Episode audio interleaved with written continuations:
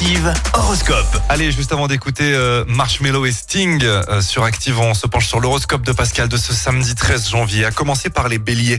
Séduction et tendresse sont au programme de votre soirée. Les taureaux, restez discrets sur ce que vous entreprenez et mesurez bien les risques. Gémeaux, votre optimisme favorisera la possibilité de faire une belle rencontre. Les cancers, accordez plus de temps à vos proches, surtout en ce début d'année. Lion, montrez-vous capable de réfléchir calmement et objectivement. Vierge, plus vous élargirez vos horizons, plus grande sera votre joie de vivre. Balance, méfiez-vous des paroles qui dépassent vos pensées afin de ne pas le regretter.